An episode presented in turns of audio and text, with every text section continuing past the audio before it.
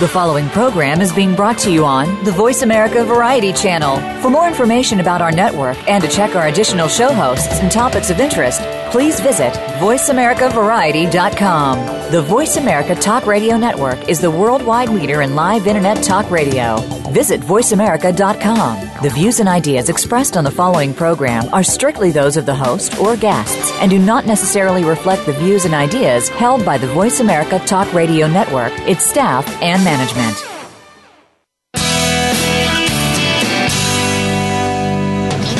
Welcome to Go Green Radio, brought to you by Covanta Energy. Reduce, reuse, recycle, rethink renewable energy and energy from waste. This program will help start you thinking about how to protect our world and its important resources. Now, here's the host for Go Green Radio, Jill Buck. Welcome to Go Green Radio, everybody. So glad that you could join us today. We're going to be covering a topic that, believe it or not, we have never covered on Go Green Radio in our many years of being on the air. We've never talked about Antarctica. And our guest today has just recently returned from Antarctica and has a tremendous story to share with us.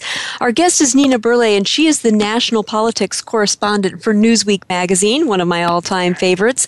And she was just fortunate enough to come back from a really enthralling tour, and I'm excited to hear her talk about what she saw, what she has learned about uh, the continent itself, but also its impact as climate changes and as the continent is impacted by climate change, what that means to the rest of us.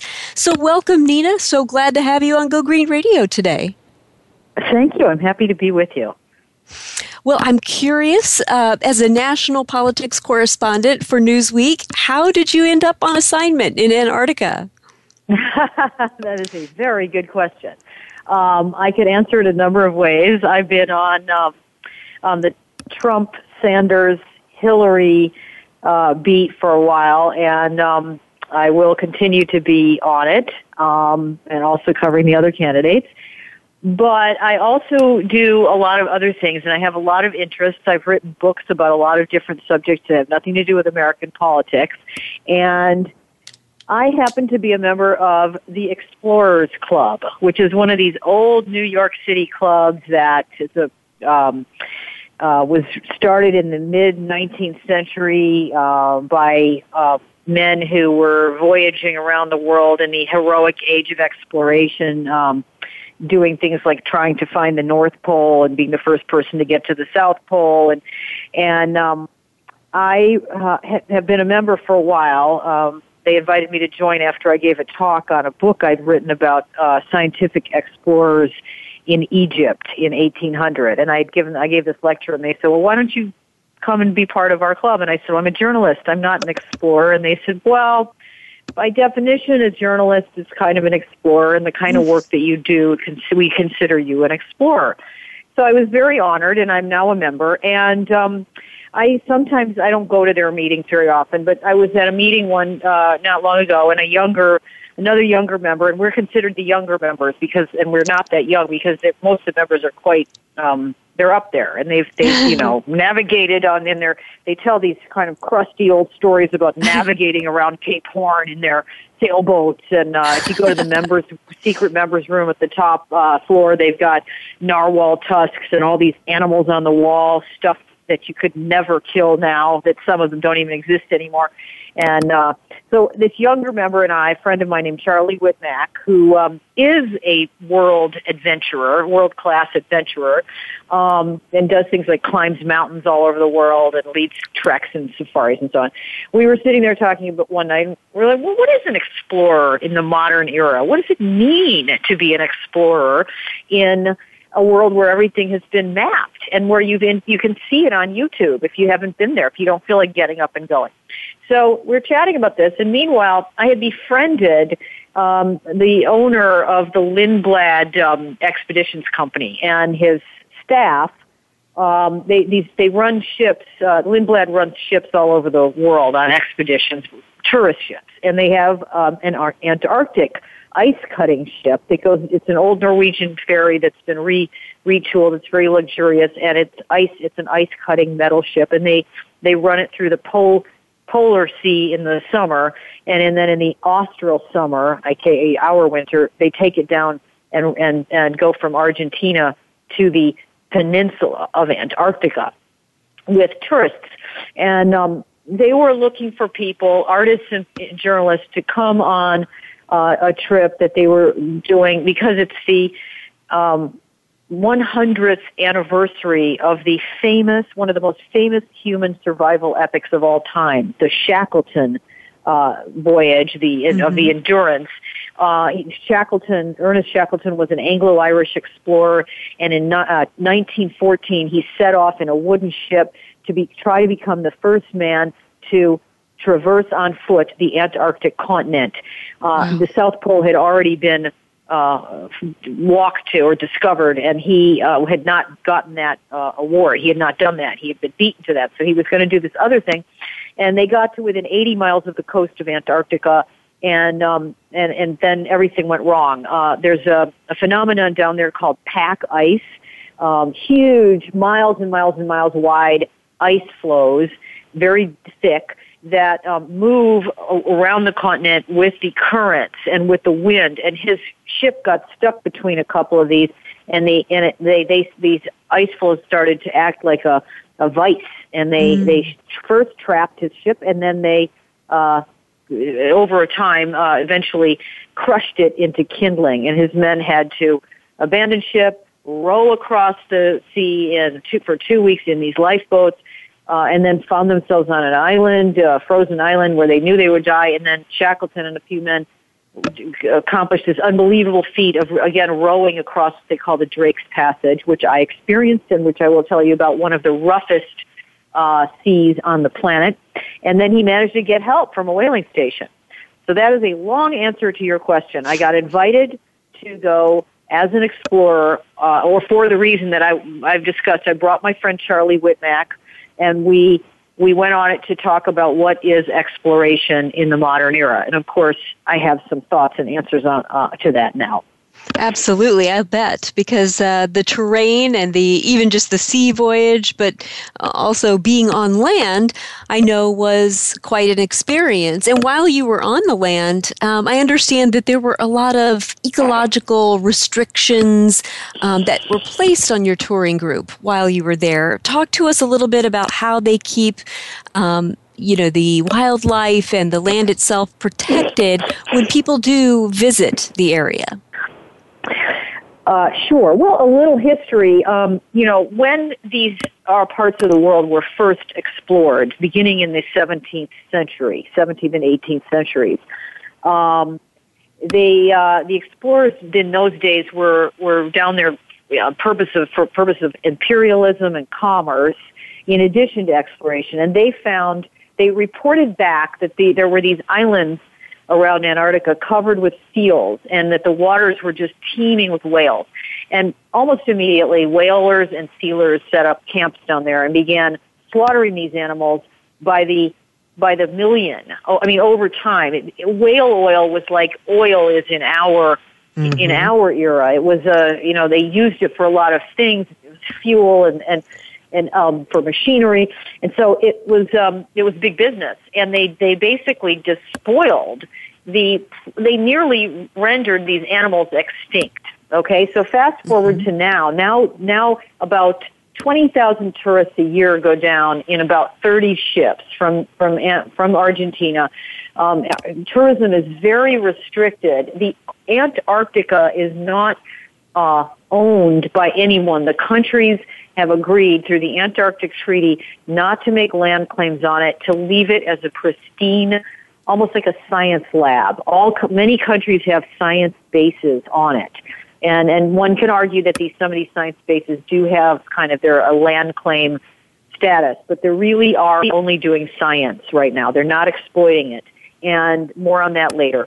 But so when, when tourists tourism is very restricted. And when you get off, we don't go on the continent. They take you to the peninsula, which mm. is stunning, and um, it points up towards Argentina. It's um, mountainous. Uh, it's got glaciers, um, bays, coves, ice, icebergs that look like nothing I can even describe. I mean, I will try later to describe them, but. Uh, so you, they let you get off. You, you get on these zodiacs from the ship, and then you go to shore. And, and we hiked around a little uh, every day. And um, penguins would come right up to you, and so would seals. They we didn't kill them long enough for them to have in their minds a fear of of humans. So they will come up to you, but you're not supposed to touch them. You have to vacuum your clothes and shoes and everything before you get touch the land. You are not to bring food. You are not to bring anything or leave anything. God forbid, bring, leave anything behind. And you are not to step off the path. This is where we all sort of thought, oh, this is now this is quite ironic uh, given that we nearly wiped out the the mammals down here. If you step off the path and your knee, your foot falls in the snow to the knee, right? So you make a mm-hmm. hole in the snow. You could tech, you're you're not to do that because a penguin, an individual penguin, going to the shore to bring a pebble back to make his nest, might stumble into that little hole and never be able to get out. And so it's very touching, this ecological micromanagement that we mm-hmm. uh, have mm-hmm. agreed upon as, as, you know, tourists and as people who are, you know, after these centuries of nearly wiping out the mammals. And so we live in a mm-hmm. completely different era. And of course, there's a massive ecological issue and we can talk about that. I'm sure you'll ask me about in the in the in the ice melt that's happening. Right, absolutely. Well, you mentioned uh, these science bases. Um, your article references that there are some 31 countries running about 73 scientific labs or bases. Um, employing over 4,000 scientists on the continent. Um, what can you tell us about the work that they are conducting? Mm-hmm, sure. Well, what I concluded after this exploratory expedition was that the real explorers of Antarctica today are the scientists. I mean, we as tourists explored it, and, and there is a, an aspect of what we were doing that we could call exploration, obviously. But what's really being done in exploration is these scientists are out there um, studying everything. Um, the ice is two miles thick on the continent, and it holds in suspension the history of the planet going back many, many, many hundreds of thousands of years.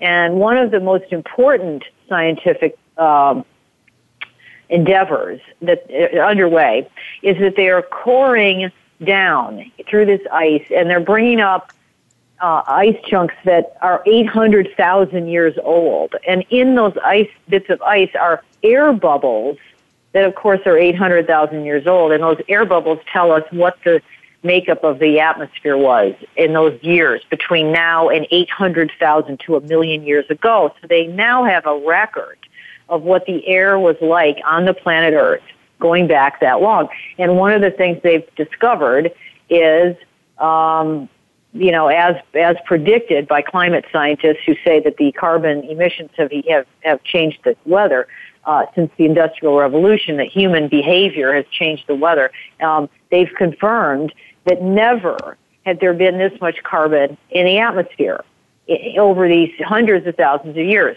So that's one of the science uh, endeavors. There's also all sorts of other stuff. There are people doing undersea exploration, um, you know, extremely perilous. They get in these dry suits and they go down. There's all sorts of life formed down there in that frozen water that that have not been categorized, classified.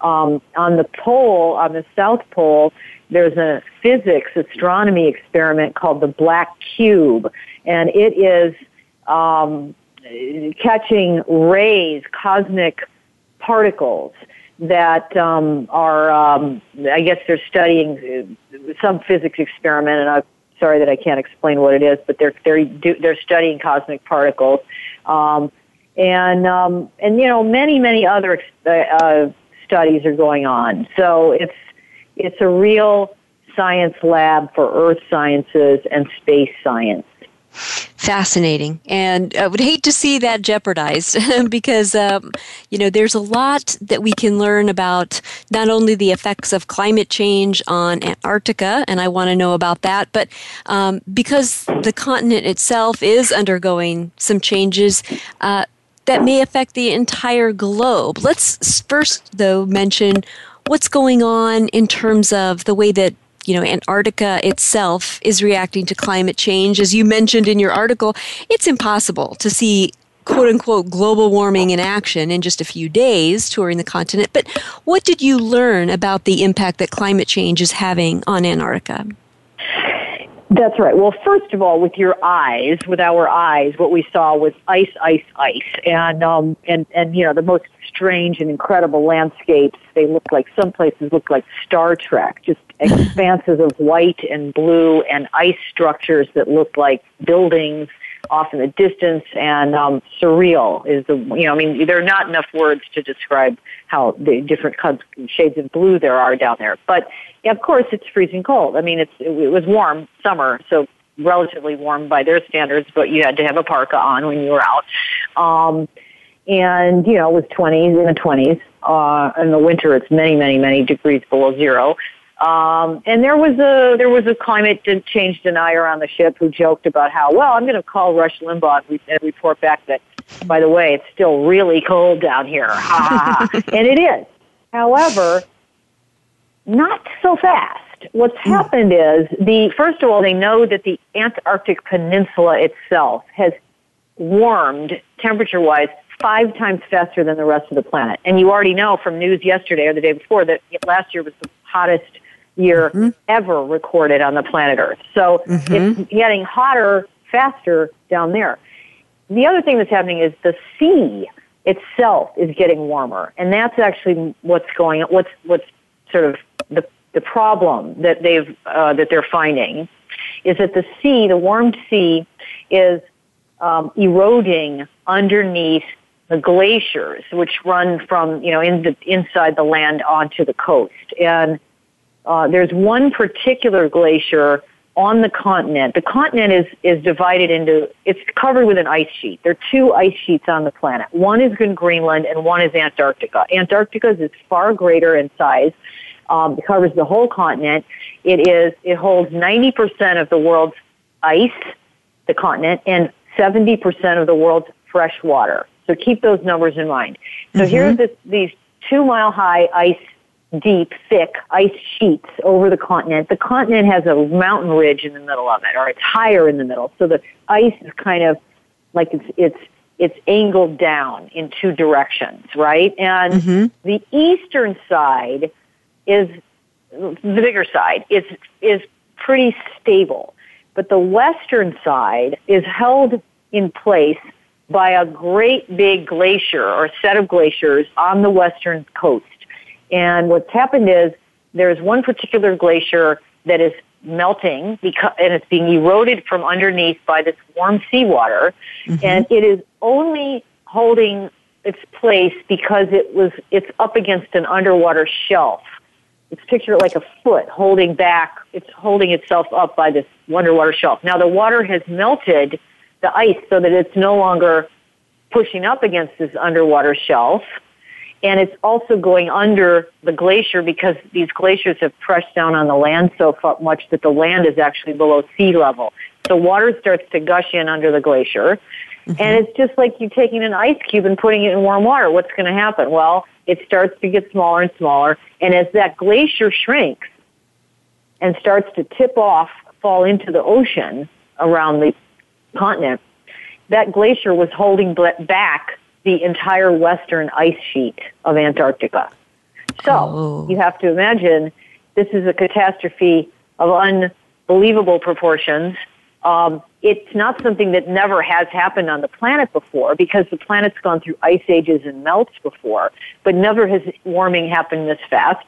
And what they don't know and what they're desperately racing to figure out is when, it's not an if anymore. When does this event happen, when it starts to slide into the ocean, and what you know what is going to happen. And they're estimating like 60 foot sea level rises. I think wow. when this starts to happen, when it's done, not when it starts to happen, when it's done. Um, and ironically, I mean, can, we can talk about this later, but just as, as an aside, my next assignment, the thing that I've written about for the cover this week, was I was in Miami doing a story on the politics of sea level rise.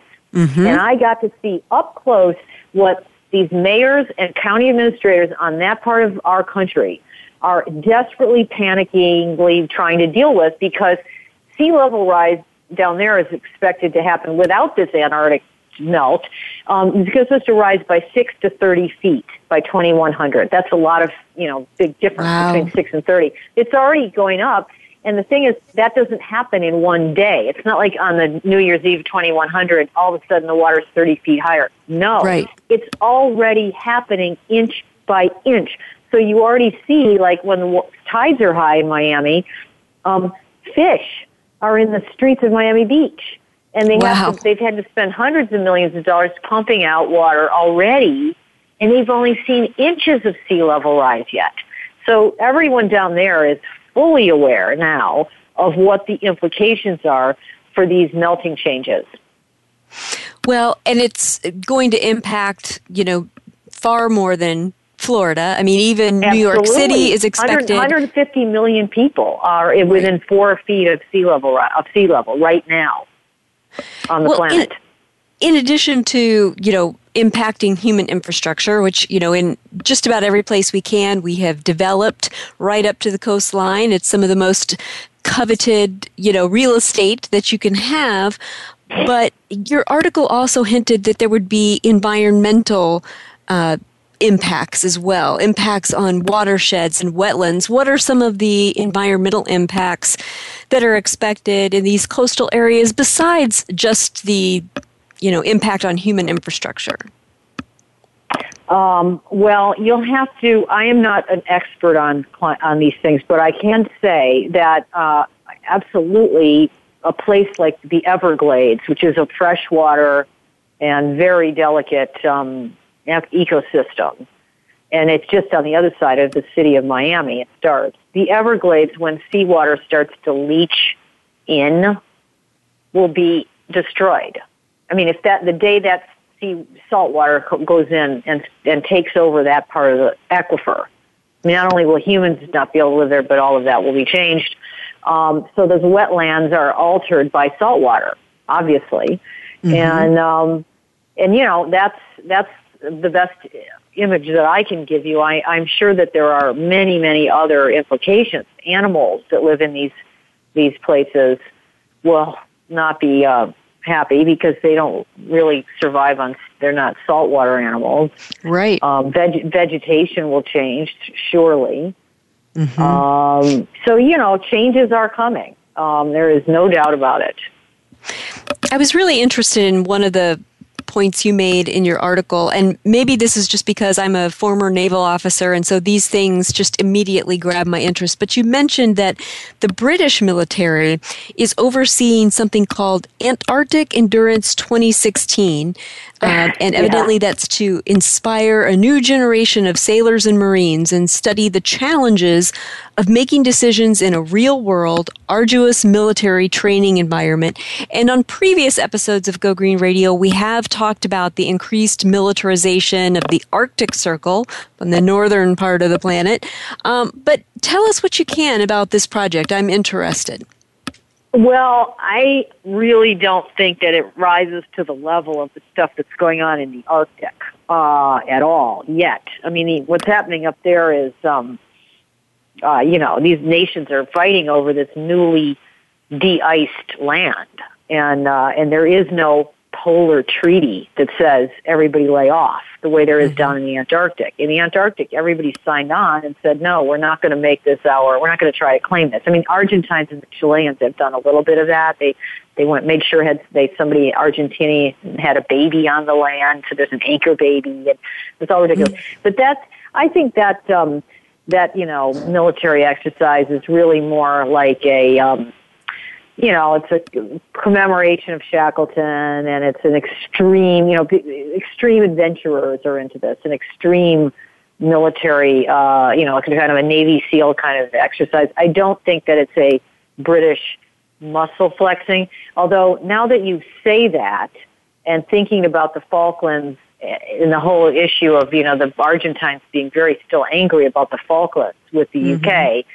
Um, who knows? Maybe that is part of somebody's ridiculous, you know, effort to stake a military claim or you know to show off to the Argentines that it's you know this is the this is British uh, you know Anglo turf. But I didn't really think that when I heard about it. Mm-hmm. Well, and even if it's simply, you know, and I looked on the website for this uh, exercise, and it looks as though they're really going to be studying the condition before, during, and after of the individuals that are participating in this to see how those extreme temperatures and extreme conditions.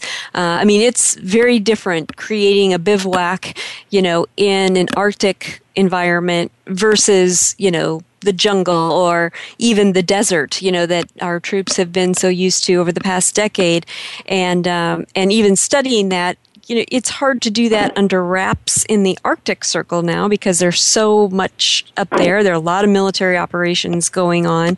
So this would be a, a little bit more of a sheltered environment to conduct something like that. But I found it very interesting. But moving on, how do you expect, Nina, you know, you're covering national politics for Newsweek. How do you expect this recent tour of Antarctica and, and what you absorbed from that experience to color or inform your coverage of national politics going forward this year? Uh, that's a very good question. And um, when I went down there, I didn't think that it would have any effect on it. But I will say that it's already had an effect because uh, when I read about what was happening in Miami, um, and when my editor said, let's go down there and see what politicians are doing about this. Because the stories that have been written about the disaster looming don't actually get into that issue as much. And so we went down, I went down and, uh, sitting on that beach in Miami Beach after having talked to the mayor about what was going on, looking out at the ocean, and, you know, first thinking about how I had just been, how ironic that I had just been in this other part of the world that's mm-hmm. melting, which melt will affect us so much. Um, it made me, I think that having gone down there has made me much more keenly aware of how, how, um, fragile our planet is. And, and I'm not, you know, I've never been an environmentalist of this sort. I mean, of course I care about the environment, but I've never actually had that, um, sense that as strong as I do now that we live in a fragile, delicate place, an amazing place, this planet, and and that for our political class, our people, our leaders, right, our leaders, mm-hmm. uh, to not be um, cognizant of this uh, is um, is a dereliction of duty on a massive level. And I and I'm, I'm talking specifically about what's happening in Miami right now because there there is no acknowledgement on a federal level or even state level about what's going on down there. I mean, you'll mm-hmm. read you'll read my cover story this week if you're you you said you like Newsweek, and I I, I do I recommend it to you because I was astounded. I I can't imagine how people like uh, George, yeah, I'm sorry, uh, Jeb Bush and, and Marco Rubio, who mm-hmm. are running for national office, not the president, and they are from this town. They live there. Miami, Rubio's house is on a street where I went there when it was raining, freak rainstorm in January. The water's up to, uh, you know, there's a pond growing in the middle of the street. Uh, mm-hmm. Suburban Miami, West Miami, uh, the sidewalks underwater just from a day of rain. How these people who are from there, it's their community, how they can't be talking about climate change mm-hmm. and the problems that are already happening um, is just mind-boggling. And, well, and I think, uh, I think that it did change. It has changed my uh, coverage because I think it's important. It's one of the issues of our time. It is. that they're not addressing it is, is, is a dereliction of duty well, leaders, we're going to talk more about that. We're going to take a leaders. quick commercial break. But when we come back, we'll talk about this uh, disparity between what local governments, uh, like the ones in Miami and in other coastal regions, are dealing with and the disconnect between what they're experiencing and having to pay for and prepare for and what's happening on the national scene. So don't go away, folks. We've got much, much more with Nina right after this commercial break.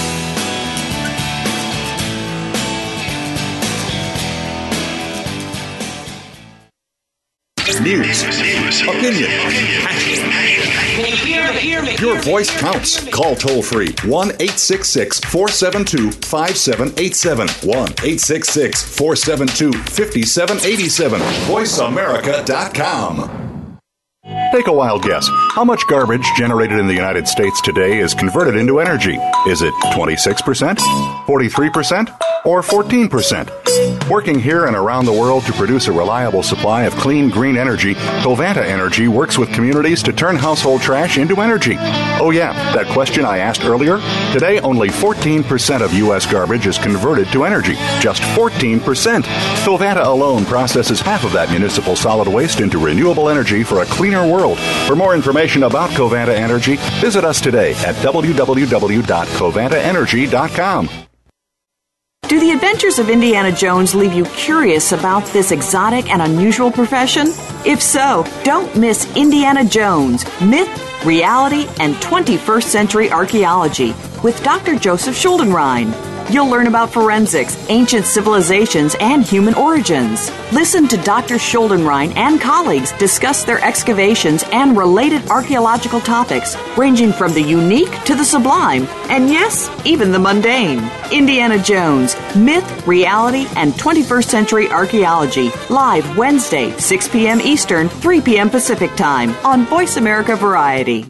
Stimulating talk. Gets those synapses in the brain firing really fast. All the time. The number one internet talk station where your opinion counts. VoiceAmerica.com.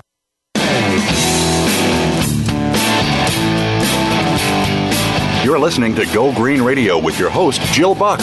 Jill would love to hear your comments or questions on today's show, so call us toll free at 1 866 472 5788. That's 1 866 472 5788. Write to us too. Save some trees and send us an email to gogreenradio at gmail.com. That's gogreenradio at gmail.com. Now back to Go Green Radio with your host, Jill Buck.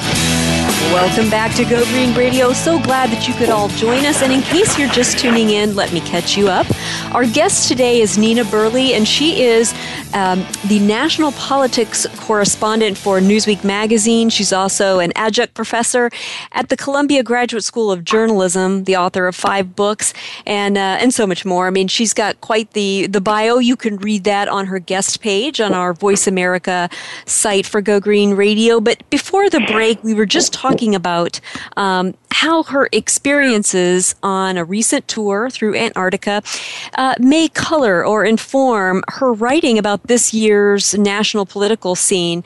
And we were talking about um, her recent trip to Miami and how they are already dealing with the influx of higher sea levels and uh, the incursion of, of seawaters into the city, and how there are local governments uh, from New York City and big cities like Miami to even smaller communities on the West Coast that are dealing with climate change adaptations already. And at this point, they sometimes feel like the Lone Ranger because there may not be the same focus at the state and national level on climate change mitigation and adaptation. And so it, it creates a lot of difficulties for them. And I have to ask, you know, Nina, you are a New York City dweller, and, and it's a city that's expected to be tremendously impacted by rising sea level due to climate change over the next few decades. Um, how has your experience in Antarctica made you kind of view the need to get involved with or the need to educate your fellow New York residents about climate change adaptation public policy? Uh, well, um, let's see here. Um, my fellow New York residents are, I think, pretty aware of climate change um, issues because of Sandy. Right. Um, Superstorm Sandy. And, um, uh, I mean, you know, 2012 isn't that long ago, but pe- so people still remember it very clearly that it was such a, um, an amazing, um, lifestyle disruptor for weeks, right? Um, mm-hmm. because it flooded that, that downtown area and there was no electricity for, for weeks. And, uh, I think people are very aware of, uh, New Yorkers are very aware of it. Any, this whole area is because of that, because the inundation destroyed the Jersey Shore. It, it affected um, those outer uh, areas of New York City um, towards the ocean. And, uh, you know, beaches were um, destroyed and people with property out there affected. And, uh, and then you know the, this great city was shut down. Um mm-hmm. and it was unbelievable. I mean I, my husband and i drove down. We live in washington heights which is uh the northern tip of the island of manhattan. It's higher than the bottom. They call it the heights and that's why. It's up it's up on these granite cliffs basically if you looked at it from afar. And that's where it's it goes higher and higher as you go north.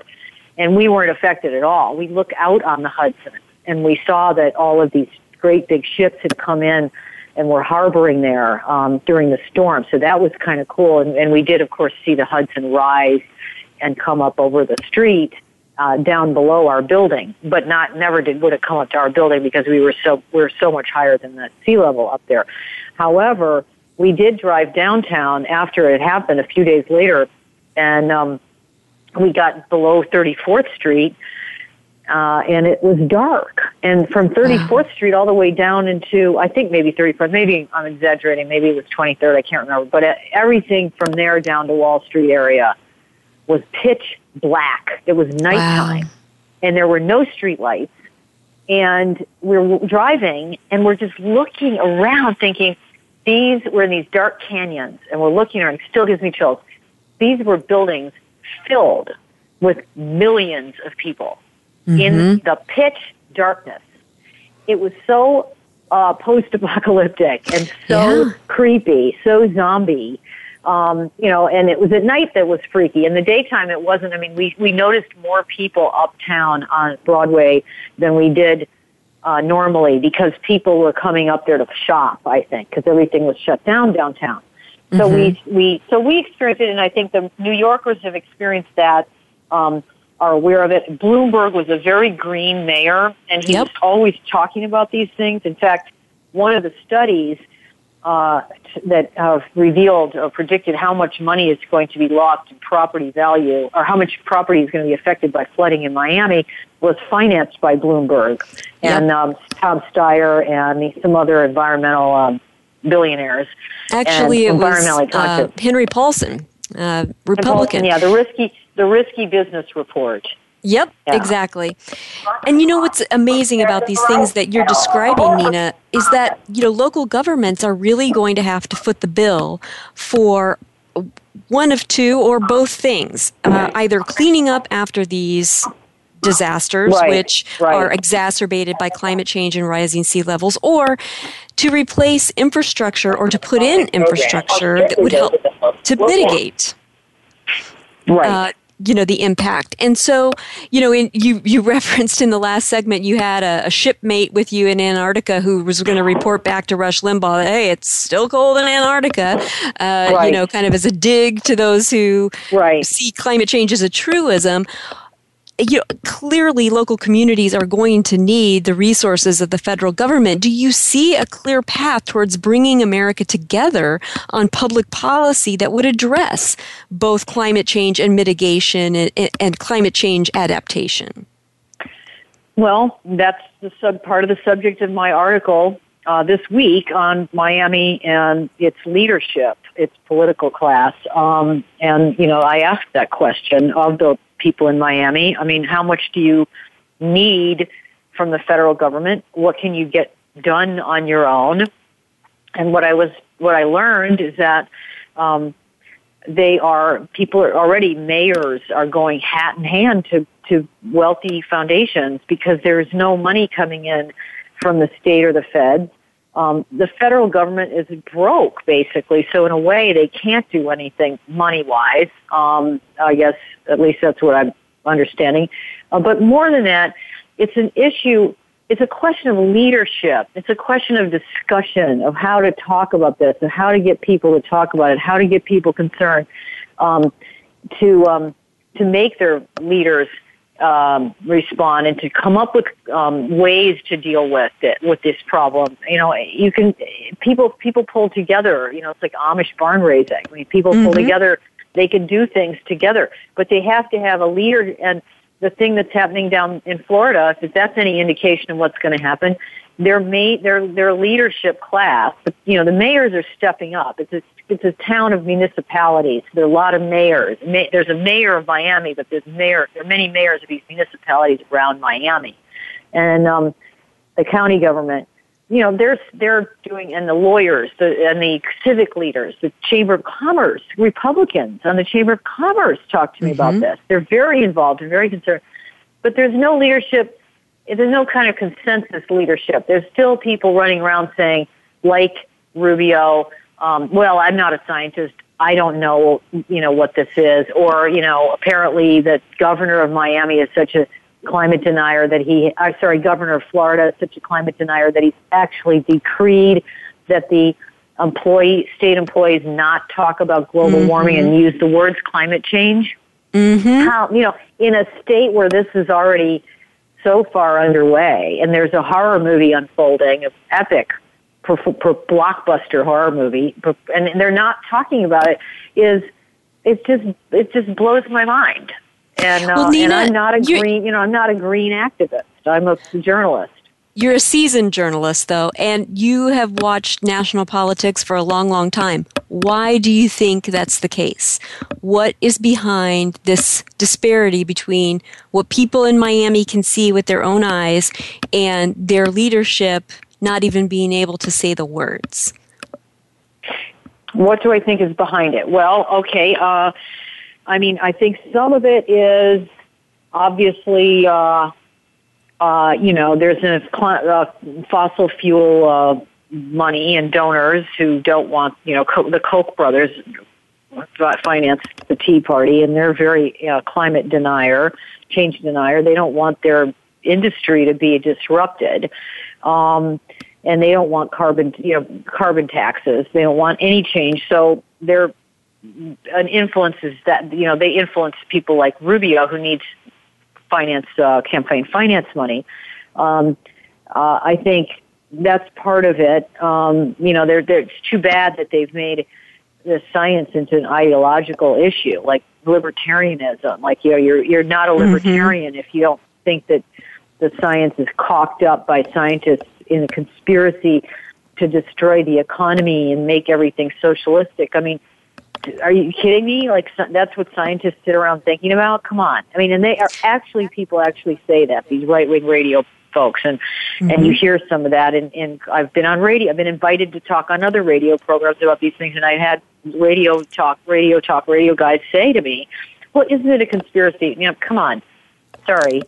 So there's ideology, there's money, and, and then the final thing, and probably not the least important in Miami in any case, is just that I, Miami's in the middle of a big development boom. Like high rises are going up and there's no sea level rise code in the building code yet. Wow. Um, they have avoided dealing with the issue, even while they're talking about people are starting to be afraid that banks won't give 30 year mortgages.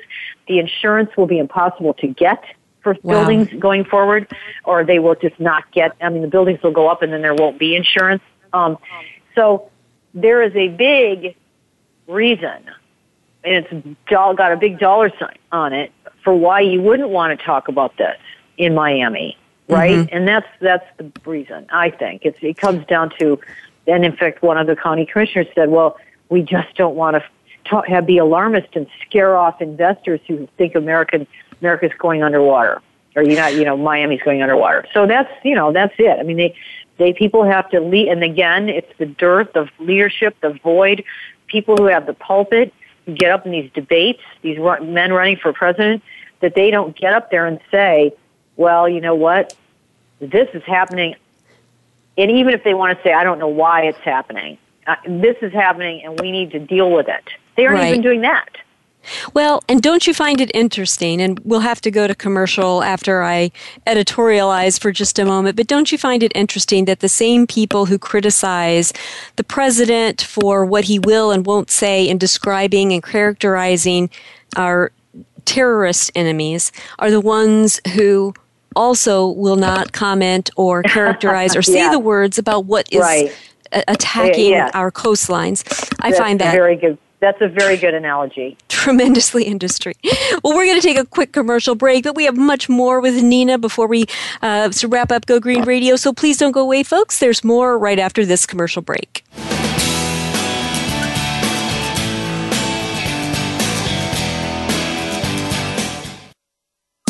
Streaming live, the leader in Internet Talk Radio, VoiceAmerica.com. Take a wild guess. How much garbage generated in the United States today is converted into energy? Is it 26%, 43%, or 14%? Working here and around the world to produce a reliable supply of clean green energy, Covanta Energy works with communities to turn household trash into energy. Oh, yeah, that question I asked earlier? Today, only 14% of U.S. garbage is converted to energy. Just 14%. Covanta alone processes half of that municipal solid waste into renewable energy for a cleaner world. For more information about Covanta Energy, visit us today at www.covantaenergy.com. Conservation starts with us. Learn about environmental concerns each week when you tune in to Our Wild World with host Ellie Weiss. Our show centers on Africa each week and what's being done to save our wildlife, ecology, and ourselves. However, we'll also discuss what's going on closer to home. And most importantly, we'll let you know what can be done in our own backyards by featuring guest experts and featuring your questions and answers. Listen every Monday morning at 8 a.m. Pacific Time, 11 a.m. Eastern Time on the Voice America Variety Channel. Streaming live, the leader in Internet Talk Radio, VoiceAmerica.com.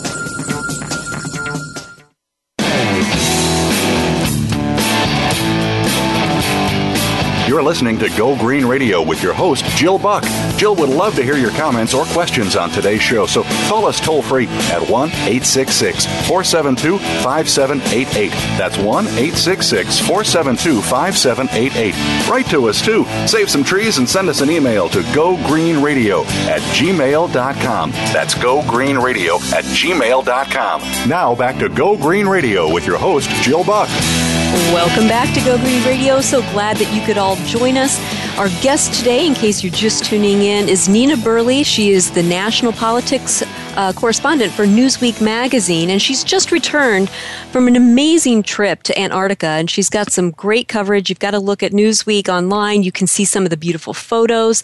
Um, if you can pick up a copy because you really want to see this in print. Uh, just gorgeous uh, photos and and tremendous article. And I asked Nina earlier because she is a national politics uh, correspondent how this trip to Antarctica and seeing um, that it's a place that the ice is melting even five times faster. It's warming faster than any other place on the planet. Uh, we've been talking about the ramifications of that for the entire globe. You know, while you were out there, Nina, you and one of your fellow travelers created a really cool video that's available uh, on the Newsweek website. Um, you were asking what it meant to be an explorer in the 21st century. And I would love for you to share some of the reflections that you heard from your fellow travelers, as well as your own thoughts on that question. Um, well, my own thoughts on it are, um, as I said, uh, I think that you know the scientists are the explorers of our our era, and and also people who are um, you know, the, the, new exploration. And we see this at the Explorers Club when people come to talk. Um, they're often people who are, um, you know, trying to gauge the effects of man's activities on the planet, not just climate-wise, but all sorts of, um, you know, all sorts of places in uh, in Africa where they're trying to protect gorillas and. Uh, you know, we lots of conservation. So I think exploration now and I actually had the ship's captain say this to me. Um, he's a cr- old, crusty old German guy who mm-hmm. drives this boat up the ship. He says, "Don't call it a boat; it's a ship." He, he, he navigates it in the polar sea, and then he goes down South America, uh, South the Southern uh, Ocean, and he's been doing ice boat, ice ship driving for years. And he says, "Yes, we are not like those explorers of yore at all. He has nothing in common with Shackleton and with people who lived lived through these horrible, um, uh, you know, faced incredible peril. We don't have that. Explorers don't have that anymore. But what we face now is um, we have so many issues uh, in, in our behavior as humans and the way that we interact and wars and, and you know the interaction with the environment and these problems, these sea level problems and the these um, uh, you know intractable but uh, you know problems of negotiation and diplomacy between countries and you know the exploration of today. It, the explorers of today are really addressing these kinds of meta problems that are, are you know our species has. And we're explore, the explorers are those who are looking, opening new doors in understanding, uh, you know, our impact on the world and on, on each other as humans. Um, that's one thing. I agreed with that very much. But there are other, I mean, my, my colleague Charlie Wittmack, who's in the video, who made the video, and he's a fantastic uh, world explorer, uh, adventurer, I, I guess I should say. He's, he's done crazy things like biked across the Europe, Eurasia and to get to Mount Everest, and he swam the Thames from its beginning all the way across the Dover, uh, all the way across the Channel, uh, as part of this challenge that he set to himself. So he's been all over the world. Um, he says that it's in the video. You can hear him talking about it. Um, the ex- exploration now is really about understanding, uh, whereas before it was about you know, sort of seeing new things and finding new things. It's now it's more about understanding. And um, in my case, again, having gone to Antarctica, I don't consider myself um, a real explorer, but I do think that having gone there and coming back with, I have a deeper understanding of something that I wouldn't have so much had had I just read about it and looked at it on Google and maybe read the um, you know, the new National Geographic, I'm sure they've devoted whole issues to Antarctica. And I, mm-hmm. I don't mm-hmm. think that I would have the same understanding that I have of it now. Mm-hmm. Well, you know, we know that, uh, you know, based on one of the experiments that you mentioned in the first segment, uh, you know, they, where they drilled down and, and they pulled up an ice core out of Antarctica and they can see that there's never been more carbon in the atmosphere than there is today. Uh, and we know that we're only adding to that as we pull hydrocarbons, you know, out of the ground and burn them as fuel, uh, whether that's oil or gas or coal. Um, and yet, you know, we, going back to your national politics uh, side of the house, we know that uh, just this week, Sarah Palin endorsed Donald Trump, and I happened to be watching that on CNN. Uh, it was the Erin Burnett Outfront show, and Trump supporters, right after Palin's speech, intimated that Sarah Palin has discussed her desire to become the Secretary of Energy.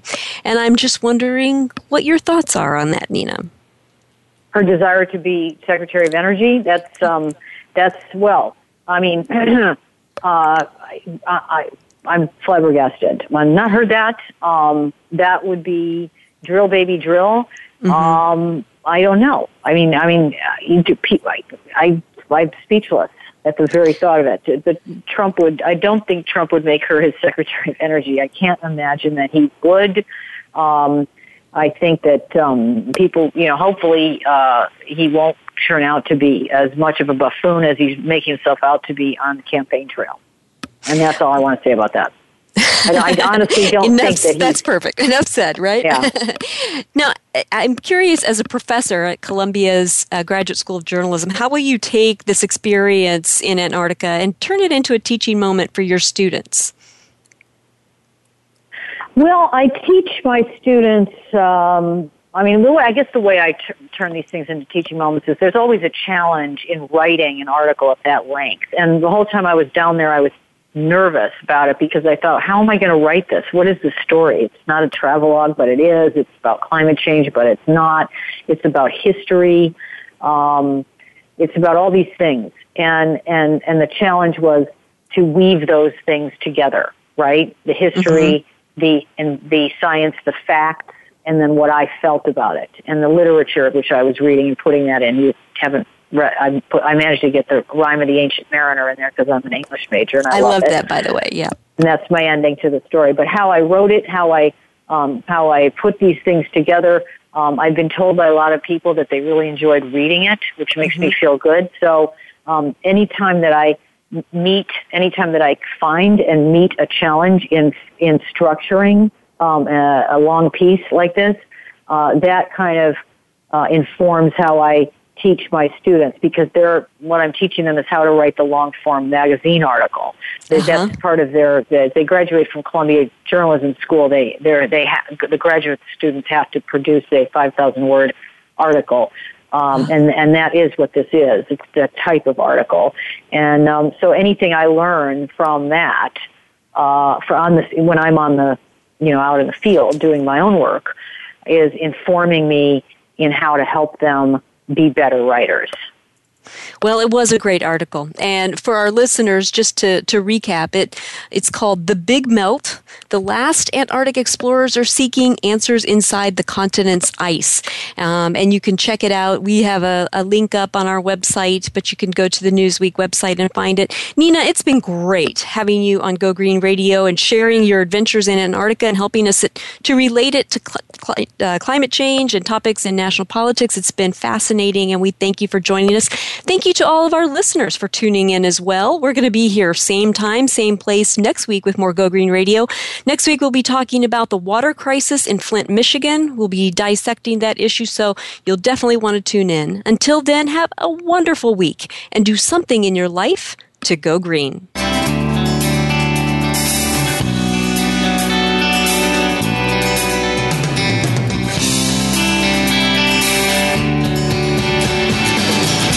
Did you get some terrific ideas from today's show? Please join us for more next Friday at 9 a.m. Pacific Time, noon Eastern Time. It's Go Green Radio with Jill Buck here on Voice America. Go Green Radio is proudly sponsored by Covanta Energy, a leader in providing renewable energy solutions for a cleaner world. Visit www.covantaenergy.com for more information. We'll see you here next week.